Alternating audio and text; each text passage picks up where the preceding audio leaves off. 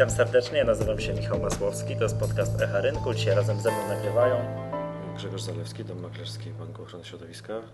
Tomasz Zaleśkiewicz, Szkoła Wyższa Psychologii Społecznej. Panowie, nagrywamy na konferencji Wall Street i nasi stali słuchacze zapewne pamiętają podcast, który nagraliśmy wspólnie no tak mniej więcej dwa lata temu, czy na konferencji Wall Street 13. Podczas można powiedzieć po numerku pochowa, konfer- pochowa numer konferencji, ale dla nas okazała się bardzo szczęśliwa. Już powiem dlaczego i to też Państwu, którzy nas słuchają. Otóż tamten podcast, który nagraliśmy wówczas tak bardzo ogólnie o psychologii inwestowania, cieszył się, cieszy się do dzisiaj rekordową popularnością. Tak, tutaj jest mniej więcej kilkadziesiąt tysięcy ściągnięć tego pliku. Ten plik, ten podcast jest ściągany codziennie. No, jako racjonalizujący, nie racjonalnie, ale racjonalizujący, to trzynastka nie ma dla nas znaczenia chyba Tak, wielkiego. tak. tak. I właśnie dlatego, że nie ma, to tak dużo osób go ściąga. A ja słyszałem, że inwestorzy giełdowi są yy, zabobonni. Generalnie wierzą różnego rodzaju przesądy i tam unikają. No w coś trzeba wierzyć w warunkach niepewności. Mi się tak wydaje, że to jest naturalne. A jakaś stała musi być, jakaś, jakaś tak. podstawa. No to, to nie tylko inwestorzy oczywiście, to, to tak jak Grzegorz mówi, wszędzie tam, gdzie jest niepewność, jakby się na nie wiem, graczy w kasynie popatrzyło, to tam e, liczba różnych przesądów jest pewnie e, kilkakrotnie wyższa. No ja bym się nie założył, może być taka podobna na rynku. Okay, może tak, może okay, tak być no, jednak, że... Jasne. Dobrze. Dzisiaj, no ponieważ jesteśmy w takim gronie, jakim jesteśmy, yy, ponieważ jesteście panowie, tak jak już to słodziłem dwa lata temu, tak posłodzę i tym razem, no najprawdopodobniej największymi specjalistami od psychologii inwestowania w Polsce. Zatem będziemy mówili o psychologii inwestowania. I temat dzisiejszej dyskusji jest taki, yy, jakie cechy charakteru muszą posiadać poszczególni ludzie, albo muszą bądź mają, żeby jak to determinuje te ich cechy charakteru sposób inwestowania. Powiedzcie mi panowie tak, jakimi cechami charakteru odznaczać, odznaczają się ludzie, którzy inwestują długoterminowo, kupują coś na, nie, na 5 lat albo więcej. Zapominalstwem, czy, czy jednak to są ich, że zapominają, czy mają takty, czy coś jednak ich tam do tego wiedzie? Pe pewnie też od razu jedna mhm. uwaga jest taka, że pewnie słowo muszą nie jest zbyt trafne, bo, bo to z całą pewnością, bo, bo to sygnalizowało, że jest jakiś rodzaj selekcji ze względu na, na cechy osobowości, a więc to by sygnalizowało, że są ludzie cechujący się jakąś osobowością, którzy się absolutnie nie nadają do tego, żeby, żeby funkcjonować na rynku, a pewnie tak nie jest, prawda? Czyli tu mhm. raczej byśmy mówili o takich cechach, które charakteryzują inwestorów, które ewentualnie sprzyjają może temu, żeby bardziej efektywnie działać na rynku. Mhm. I jakie są te cechy? Że to tak, no, tak. Od razu można rzucić yy, pewien rodzaj cierpliwości, yy, ale problem polega na tym, że to nie jest jeden rys, nigdy nie będzie jeden rys, będzie mnóstwo typów pokrewnych, co więcej to będzie sporo związane myślę, że z etapem danego człowieka na rynku, bo jakkolwiek by to zabawnie nie brzmiało, to będzie grupa ludzi, która jest długoterminowa, bo dużo straciła. Więc będą uważali, że oni są inwestorem długoterminowym. Czyli jest prawdziwy jest dowcip, że długoterminowy to jest ten inwestor, który nie sprzedał w krótkim terminie. Dokładnie, któremu tak. nie wyszła krótkoterminowa spekulacja, dokładnie. Oni zaczną sobie sami udowadniać, to Tomek wyśmienicie zna te mechanizmy, udowadniania sobie pewnych rzeczy, robienia różnych mitów, przesądów, tak, zaczną promować analizę fundamentalną, Buffetta, mówić, że mają jeszcze czas, Buffett ma teraz 90, ja mam 20 kilka, spokojnie, to ja, to ja poczekam. Ale taki świadomy, długoterminowy, to przede wszystkim myślę, że musi mieć pewną perspektywę, czy już na rynku trochę być, żeby powiedzieć, że to właściwie wszystko było, tak? Spadło 30%, no dobra, no to spadło, no to nie po raz pierwszy w mojej karierze spadło o tyle i jakoś sobie z tym poradzę. A młody dwudziestolatek może mieć z tym kłopot, zwłaszcza jak ma mało pieniędzy. To, to myślę, że to jest, jest duży, duży, duży problem. Ale jakiś pozór cierpliwości, chociaż cierpliwości, takiej dużej wewnętrznej dyscypliny, co u młodych ludzi jest z tym trudno, będzie bardziej promował do tego, żeby ludzie wybierali ten sposób gry czy działania na giełdzie. No to tu od razu to, co Grzegorz powiedział, można by ubrać w taką terminologię psychologiczną. W psychologii wyróżniamy taką cechę osobowości, która nazywa się impulsywność, czyli taka skłonność do bardzo szybkiego działania, często nieprzemyślanego, zbyt szybkiego w porównaniu z warunkami, z którymi jest się konfrontowanym, taka niechęć do zbyt długiego czekania, na wyniki. Impulsywność to jest taka cecha, która w wielu bardzo obszarach życia nam, nam, nam przeszkadza. Na Ona przykład w prowadzeniu samochodu. może przeszkadzać w rodzaju. Ona, ona często niszczy relacje interpersonalne. Jak kobietom w zakupach pomaga. Ale nie wiem, czy pomaga. To, za, to zależy z którego punktu widzenia patrzy, kobiety czy portfela. Tak? W sensie takim psychologicznym to może im pomaga, bo pewnie rozwiązuje różne problemy, ale portfelom chyba nie pomaga tak. specjalnie. Natomiast y, to, co chciałem jeszcze powiedzieć, jedno zdanie o impulsywności, że, że są wyniki pokazujące, iż osoby o, bardzo wysokiej impulsywności są też bardziej narażone na, e, na rozmaite uzależnienia, dlatego że częściej A takie używki typu papierosy i tak dalej, papierosy, tak. narkotyki, prawda? Ale to bardzo łatwo może się przekształcić w uzależnienie od rynku, prawda? Więc, Ale więc... czy to, to, co mówisz, to ta impulsywność nie sprzyja temu, żeby zostać takim graczem długoterminowym. No, ona by wtedy przeszkadzała, ale w krótkoterminowym pewnie też, bo jak Grzegorz mówił, e, tam też jest potrzebny pewien e, rodzaj cierpliwości specyficznej, powiedzmy, Mhm. jakiejś racjonalności, więc nadmierna impulsywność temu sprzyjać nie będzie. Tak, a słuchajcie, a to już wchodząc już po jakby te cechy charakteru, tak, albo cechy osobowości, czy na przykład doświadczenie, czyli ktoś jest na tym rynku, Ma ogromne znaczenie. Ma ogromne znaczenie, bo dlatego, że ja powiem to ze swojego jakiegoś tam doświadczenia. Jeżeli ja widzę, nawet dzisiaj się to wydarzyło przy okazji mojej rozmowy w TVN CNBC. Jeżeli dziennikarz mnie pyta o to, co ja myślę o tym, co się dzieje na rynku y, tych internetowych spółek społecznościowych, że przecież to jest trochę inaczej niż była ta poprzednia hostca internetowa, no to już jesteśmy w domu, tak? Przy poprzedniej hoście internetowej też miało być trochę inaczej niż w biznesie. Jak się czyta w latach 20. yy, o, o tym krachu yy, z przełomu lat 20. i 30. w Stanach, czyta się tamtejsze gazety, bo radio, nowe technologie też miało być inaczej. Tak? A, No i teraz ktoś bez doświadczenia, to dla niego będzie e, to coś nowego. Tak? Mamy nowy paradygmat, te wszystkie takie mambo jumbo trochę, wyjaśniające bie- bieżącą sytuację, a ktoś z doświadczeniem spojrzy na to, no ale ja poczekam. No. Wy się w to pakujcie, a ja zobaczę, co z tego wyniknie. No, na- Najwyżej nie zarobię trochę więcej, ale jest szansa, że jak to wszystko się załamie, to ja nadal będę miał ręce oparte spokojnie, a wy właśnie będziecie wtedy uciekać. no e, rozumiem.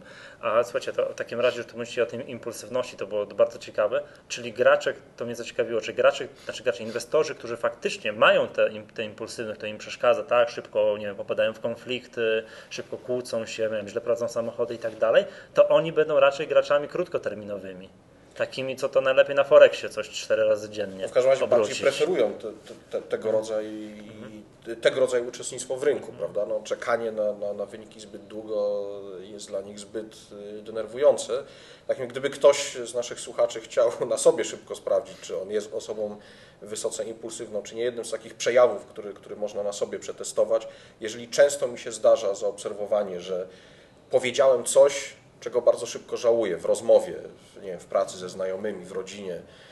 To jest taki przejaw, jeden z przejawów impulsywności, prawda? Na przykład bardzo szybkie wypowiadanie pewnych opinii i za chwilę mam poczucie, że żałuję, nie powiedziałem coś niepotrzebnie, prawda? To, jest, to, to może być odczytane jako przejaw impulsywności. I ta cecha jakby, nie wiem, że cecha charakteru, osobowości, nie wiem, to, to, To ona trzeba- jest- kłania do tego, żeby faktycznie, że tacy, tacy tego typu ludzie będą inwestowali na krótszy termin. No bo coś się musi dziać. Coś tak? się musi dziać. Musi To się to jest- cały czas. Czyli nie tak. mogę coś- czegoś kupić raz na dwa lata, tak? I czekać. Nie, to jest bez masakra. sensu jest, to, nie? To jest ogóle- dramat. No. Pierwsze tak, nie ma natychmiastowej gratyfikacji. Tak?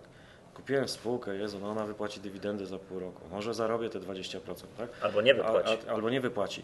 A tu się mieli, rany, tyle okazji dookoła. Tu jedna para walutowa, druga para walutowa, tak? Tu trzy tiki, trzy tiki razy 100 dźwignia. Plus mój, jejku. Są Będę- pieniądze, będę tak? bogaty za trzy No, dni, no, tak? no, Są, dokładnie. panowie, no popatrzcie, No. w tym sensie giełda, jak mówimy o impulsywności, naprawdę nie różni się niczym od, od robienia zakupów w supermarkecie. Ja tu kupuję, y, tu kupuję akcje czy jakieś inne, inne papiery, a tam kupuję różne produkty, prawda? Ale to są dokładnie te same mechanizmy psychologiczne, prawda? Ja chcę coś kupić, wchodzę, kupuję, nie wiem, czy mi jest to w tej chwili potrzebne, czy nie, ale działa jakiś impuls, ja się spodziewam, że to mi się przyda. Y, Tak, dokładnie tak samo może być z kupowaniem akcji, prawda? Więc tu, tu w sensie psychologicznym y, to są bardzo podobne mechanizmy. Ja się tak jeszcze teraz zastanawiam, jak mi przyszło do głowy, y, jest taki słynny test cukierkowy, to, to Tomek na pewno nie, na, wie, na, na dzieciach robiony, że dzieci w wieku przedszkolnym stawiało się przed opcją wyboru cukierków małej ilości teraz, albo za chwilę, za jakiś czas, jak przychodził eksperymentator, możesz wziąć sobie więcej, dużo tych cukierków. No i część dzieciaków nie była w stanie wytrzymać, a część wytrzymywała do tego, żeby dostać tą dużą nagrodę. E, To były takie badania długoterminowe, później sprawdzano, jak sobie poradziły w życiu jako osoby dorosłe. No i część z tych, która była w stanie wytrzymać, osiągała większe sukcesy. Ja nie wiem, czy nie można To by byliby ci gracze długoterminowi. Nie, ja się zastanawiam, czy w ogóle nie można by było właśnie na inwestorach tego zrobić, takiego długoterminowego A badania. ci, co tam pożarli te cukierki mniejszej ilości, to Tak, są ci to spekulanci, co tam mielą często. Handlują Tak? agresywnie, szybko musi się dziać i natychmiast Dobra, musi być pan- wynik. ja mam takie pytanie może teraz po tej impulsywności. Ja to tak jakoś kojarzę negatywnie, że to jest jednak negatywna cecha, że to przeszkadza w życiu. Po tym, co, co tam powiedziałeś, że, że to jest, no, że często wywołują konflikty z najbliższym otoczeniem. A pos- postarajmy się poszukać, jakie cechy powinni mieć, ale te pozytywne. Czym powinien się, y, co powinien mieć w głowie ten inwestor, który gra świadomie na ten krótki termin. Nie jest już, nie wiem, bardzo zaawansowanym inwestorem, gra ma jakiś system na kontraktach, podchodzi do tego profesjonalnie, żyje z tego, co on musi mieć, czego się musi pozbyć albo starać się pozbyć, żeby móc, nie wiem, być, nazwijmy to, profesjonalnym graczem krótkoterminowym. No tak, bardzo modną, modnym takim tematem już od, od paru lat w psychologii y, jest, jest y, inteligencja emocjonalna. To jest, to jest taka cecha, y, o której się dużo pisze, dużo badań na ten temat się prowadzi. No tu trzeba, musimy krótko mówić, więc ja krótko powiem, co to jest. To jest taka cecha, która pozwala ludziom lepiej się orientować w swoich emocjach. To nie jest odrzucanie emocji, to nie jest zamykanie się na emocje, to jest umiejętność rozpoznawania pewnych sygnałów, które wysyłają nam emocje. Jeżeli ja się czegoś boję, to, to warto ten sygnał w jakiś sposób też zinterpretować, czy, czy, czy ten strach jest uzasadniony, czy nie. To jest jakiś przejaw inteligencji emocjonalnej. Na pewno taką cechą, która się przydaje, jest właśnie inteligencja emocjonalna. Że ja dobrze rozumiał, to jest tak naprawdę umiejętność czytania własnego ciała, że kiedy ja zaczynam się pocić, to znaczy, że już jest, nie wiem, że coś powinienem reagować. Nie tylko ciała, bo też Na przeróżnych tak? zachowań. Tak? Znaczy, bo to jest tak, my możemy mówić o impulsywności i ta impulsywność może być odbierana właśnie jako cecha negatywna, ale też może być oznaką pewnego rodzaju aktywności, dużej aktywności. I teraz dobrze jest, żeby nie było tak, jak mówi Tomek, że ja pod wpływem impulsu podejmuję decyzję, wchodzę, wchodzę do sklepu z listą trzech zakupów, wychodzę z całym koszykiem, bo mi się to podoba, to, to i tak, tylko mam te swoje ograniczenia i wiem, że mam wejść i zrobić te trzy zakupy i koniec, kropka. Jak przyjdzie czas na jakąś wyładowanie tej mojej impulsywności, to gdzieś to muszę sobie Ale wiesz co, to akurat zrobić. o tych trzech zakup, y, produktach w koszyku i z listy, aż wychodzę z całym koszykiem, to w zależności od tego, czy ja tak mam, czy jestem przy kasie, czy nie. Y, Jak no, wiem, że akurat tak średnio jestem przy kasie, to wychodzę z tymi trzema produktami, a jak jestem bardziej, no to Nie, no tak, zakupy ale na- spon- ja to nazywam tak zwane są zakupy y, spontaniczne. No, tylko Tak. na rynku to prowadzi do kłopotów, tak? Tak. Bo to jest tak. A mam za dużo kasy miałem listę, miałem listę akcjach jestem raz. swoich spółek, trzech, niech będzie trzy zakupy, trzy spółki, albo ktoś miał handlować według jakiegoś systemu, siedzi przed monitorem i czeka, i nic się nie dzieje, tu jeszcze nie pada sygnał, ale tu coś się zaczęło zachowywać, tak? No to ja spróbuję. I, i, i to jest umiejętność panowania nad tym, albo wypracowania takiej techniki, jak już masz potrzebę generowania tych prowizji dla brokerów, oni się bardzo będą cieszyć, to rób to, tylko rób to mądrze.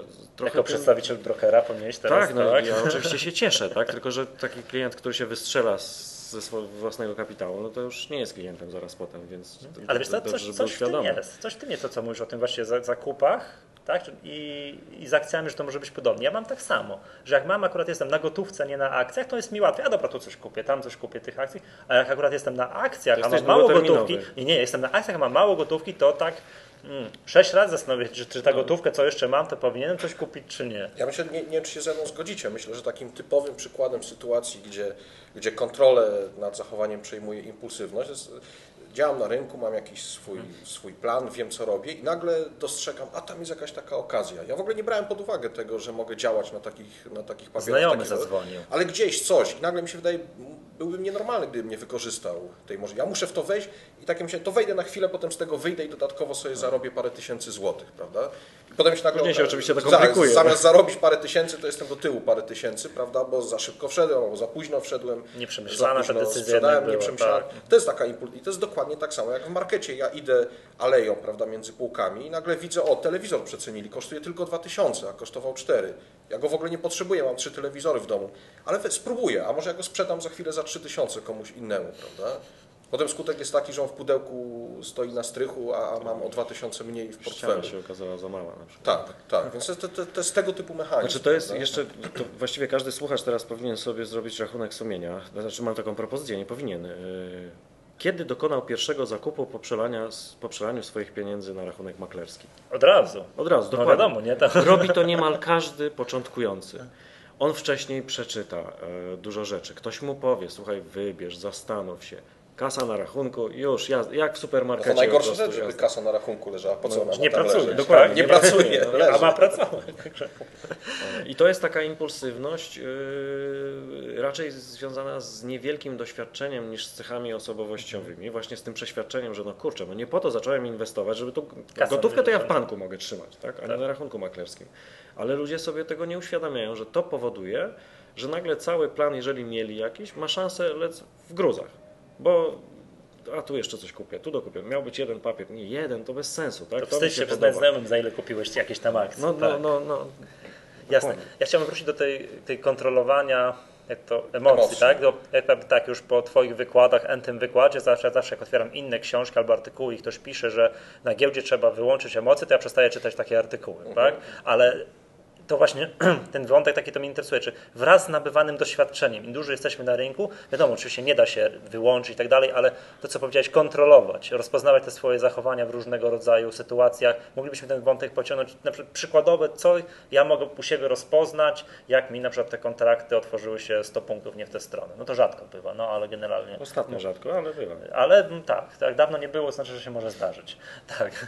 To co, jakie cechy u siebie ja nagle powinienem poznawać, że powiedzieć, o, jest niedobrze, jak, jak, jak spróbować to cokolwiek z tym robić? No, kontrola emocji to już jest coś trudniejszego, zdecydowanie, żeby kontrolować e, swoje emocje. To, to musi być wykonany pierwszy krok. To znaczy, po pierwsze trzeba zaakceptować to, że przeżywamy te emocje, że one nam towarzyszą, że one są nieuniknione. Trzeba zapomnieć, słusznie na to zwróciłeś uwagę, trzeba zapomnieć o, o tych wszystkich radach typu wyłącz emocje, nie poddawaj się emocjom, bo to nas niepotrzebnie usztywnia, prawda? To znaczy ja czuję, że jestem podenerwowany, mam podjąć jakąś decyzję i myślę sobie, nie, absolutnie, tu nic nie mogę, to, to i próbujemy walczyć z tymi emocjami, a jest to coś niemożliwego, prawda? Więc tu trzeba zacząć od tego, żeby je zrozumieć, żeby je zaakceptować, żeby spróbować się zastanowić nad tym, w jakich warunkach te emocje są silniejsze, kiedy one są słabsze. E, Spróbować sobie przeanalizować decyzje, które podejmowaliśmy w przeszłości e, pod wpływem emocji na przykład i czy ile z nich okazało się dobrych, ile z nich okazało się niedobrych. Czyli trzeba no po prostu zacząć od, od patrzenia na siebie, od rozpoznawania tych emocji i zaakceptowania tego, że one nam po prostu towarzyszą. To jest pierwszy krok, który jest nie, nie, nieunikniony. Jeżeli jego się nie wykona, to no, no nie ma mowy o tym, żeby później te emocje kontrolować w jakikolwiek sposób. Doświadczenie na pewno w tym pomaga, prawda? Jeżeli e, działa proces uczenia się, prosty psychologiczny proces uczenia się, oswajania się, adaptowania się do pewnych sytuacji, więc to na pewno pomaga. Że jak już postanowiłeś się tak obnażyć, to zadam Ci pytanie, a kiedy miałeś najbardziej masakryczne zachowanie swoje własne i później związane na przykład ze stratami? Jakie były pierwsze symptomy, co się działo, dlaczego? No, będąc, to znaczy, to są takie sytuacje, które każdy inwestor Ja zna, że jest się. strat, tak, nie, nie, nie, że kiedy jest się głę- głęboko na stracie, no co zdarzyło, no nie, to nie będę tutaj grał cwaniaka, że mi się nie zdarzyło, bo się zdarzyło, jest mm, paraliżujący taki, taka niemożność wykonania decyzji, zamknięcie tej pozycji, co szczególnie na, na akcjach, no to tam Mhm. będę długoterminowym inwestorem, a na kontraktach trzeba być twardym, jednak zamknąć tę podjąć głęboko, decyzję, dokładnie. głęboką pozycję, głęboko na, na stracie. I to jest paraliżująca, no nie wiem, taka niemożność wykonania, bo może się za dwa punkty odwrócić, to jest takie, takie zaklinanie deszczu, że może właśnie teraz zacznie się odwracać. Znaczy, ja, ja specjalnie o to zapytałem, dlatego że Tomek powiedział, że warto jest wrócić do swoich własnych zachowań. Tak, no, ale to było straszne. ten powrót jest Nie chcę tego przeżywać drugi Ten raz. powrót jest często potwornie trudny i dość dobrze jest też powiedzieć sobie, dobra, to ja od dziś spróbuję robić notatki. Nie o rynku, tylko o sobie. Tak? E, ja- Jaki to ma sens? Po pierwsze, jak zrobisz taką notatkę, przyszedł mi do głowy pomysł taki XYZ, to napisane na papierze ma większą wartość przez ciebie samego niż tylko taka myśl, bo jesteś w stanie ją odrzucić. Po drugie, jak już pójdziesz za tym impulsem, to za 2-3 dni jesteś w stanie cały czas się zastanawiać, dobra, z jakich powodów ja to zrobiłem. I to ma szansę to stać się taką decyzją przemyślaną. A co więcej, może to wyczyścić przynajmniej częściowo te takie decyzje, a właśnie coś zesło plus 30, rany Julek, no to ja do tego się do, do, do, dołączę jeszcze, albo, albo coś. Także ważne jest, żeby spróbować zrobić ten krok zapisywania. Ja wiem, że to brzmi potwornie poradnikowo i ja też za takimi rzeczami nie, nie, Robienie nie, nie, nie, nie przepadam. Na, na papierze. Ale to pomaga. To, to, to, to, to bardzo pomaga, bo później zapytany o coś takiego, ty nie próbujesz sobie przypomnieć, też częściowo ukryć, żeby się nie zblamować i tak dalej, tak dalej, tylko przed sobą samym mówisz, kurczę, tak, znowu się to pojawia, tak? Ja znowu mam tą samą myśl, wstałem na buzowany, słońce świeci, a dzisiaj... Trochę kasy to, na to będzie, Dzisiaj jest, mój deal tak? będzie najlepszy. e, I wiesz, że tak się dzieje i zaraz potem wpadasz w kłopoty, to jak po zapisaniu czegoś takiego, po wiesz, usystematyzowaniu, ty jesteś w stanie powiedzieć, o, dobra, obudził się ten drugi koleś, to może Co spokojnie. to teraz tak? od dzisiaj będzie super traderem? Tak, tak. To, to, i, I wiesz, i to jest taka samokontrola tych rzeczy, które prowadzą do kłopotu, właśnie tej impulsywności, tak? która bywa pomocna, bo może być też tak, że słyszysz jakiś news, którego nikt nie docenia jego znaczenia, a ty masz jakiś koncept z tym związany. Tak? Nie chodzi mi o to, że jesteś genialnym analitykiem czy prorokiem, tylko masz jakiś koncept z tym związany i mówisz sobie, to ja na to postawię, bo wydaje mi się, że jest ogromna szansa. Tak? I to może wyglądać jak impulsywność, ale wiesz, jak za tym pójdzie strategia, kiedy uciekać, co dalej z tym zrobić, to, to, to nie jest wcale złe. Nawet dla tych długoterminowych. Tak? Jasne. Panowie, słuchajcie, musimy powoli zbliżać się do końca. Pięknie Wam dziękuję. To powiedzcie jeszcze, bo też jesteście od tego specjalistami, jaką książkę należy przeczytać, gdyby ktoś chciał się takim tematem szerzej zainteresować. Mamy robić promocję.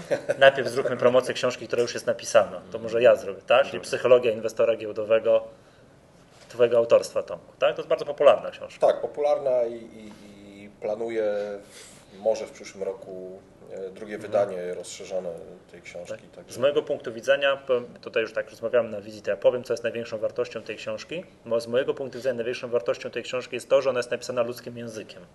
Że to dziękuję. nie jest książka, którą, że to jak ktoś nie ma habilitacji z psychologii, to nie, lepiej nie podchodzi, tylko że każdy ją może przeczytać. I to jest na tej książce najfajniejsze. Tak, no to my możemy z Grzegorzem No i teraz nasz, wiem, naszą pod, pracę ponoć coś się pisze, tak? Możecie powiedzieć, tak, no to tak. powiedzcie. Grzegorz Jest, jest szansa, że jeszcze w tym roku ukaże się nasza wspólna książka w formie może nietypowej, bo w formie rozmowy mm, między nami yy, o tym, co się dzieje z inwestorem. Czyli idealna dla wielbicieli podcastu, Dokładnie. bo będzie rozmowa. Na, Trzeba później nagrać i wydać w formie audiobooka. I taką rozmowę, tak, rozmawiacie. Pomysł, pomysł, który stał za tym, był taki, żeby spróbować ludziom pokazać, że to, co przeżywają na rynku, e, to właściwie jest potwornie powtarzalne w jednostkowych y, ujęciach, czyli wielu z nas ma bardzo podobny cykl zachowań. My próbujemy wyjaśniać, y, dlaczego to się dzieje.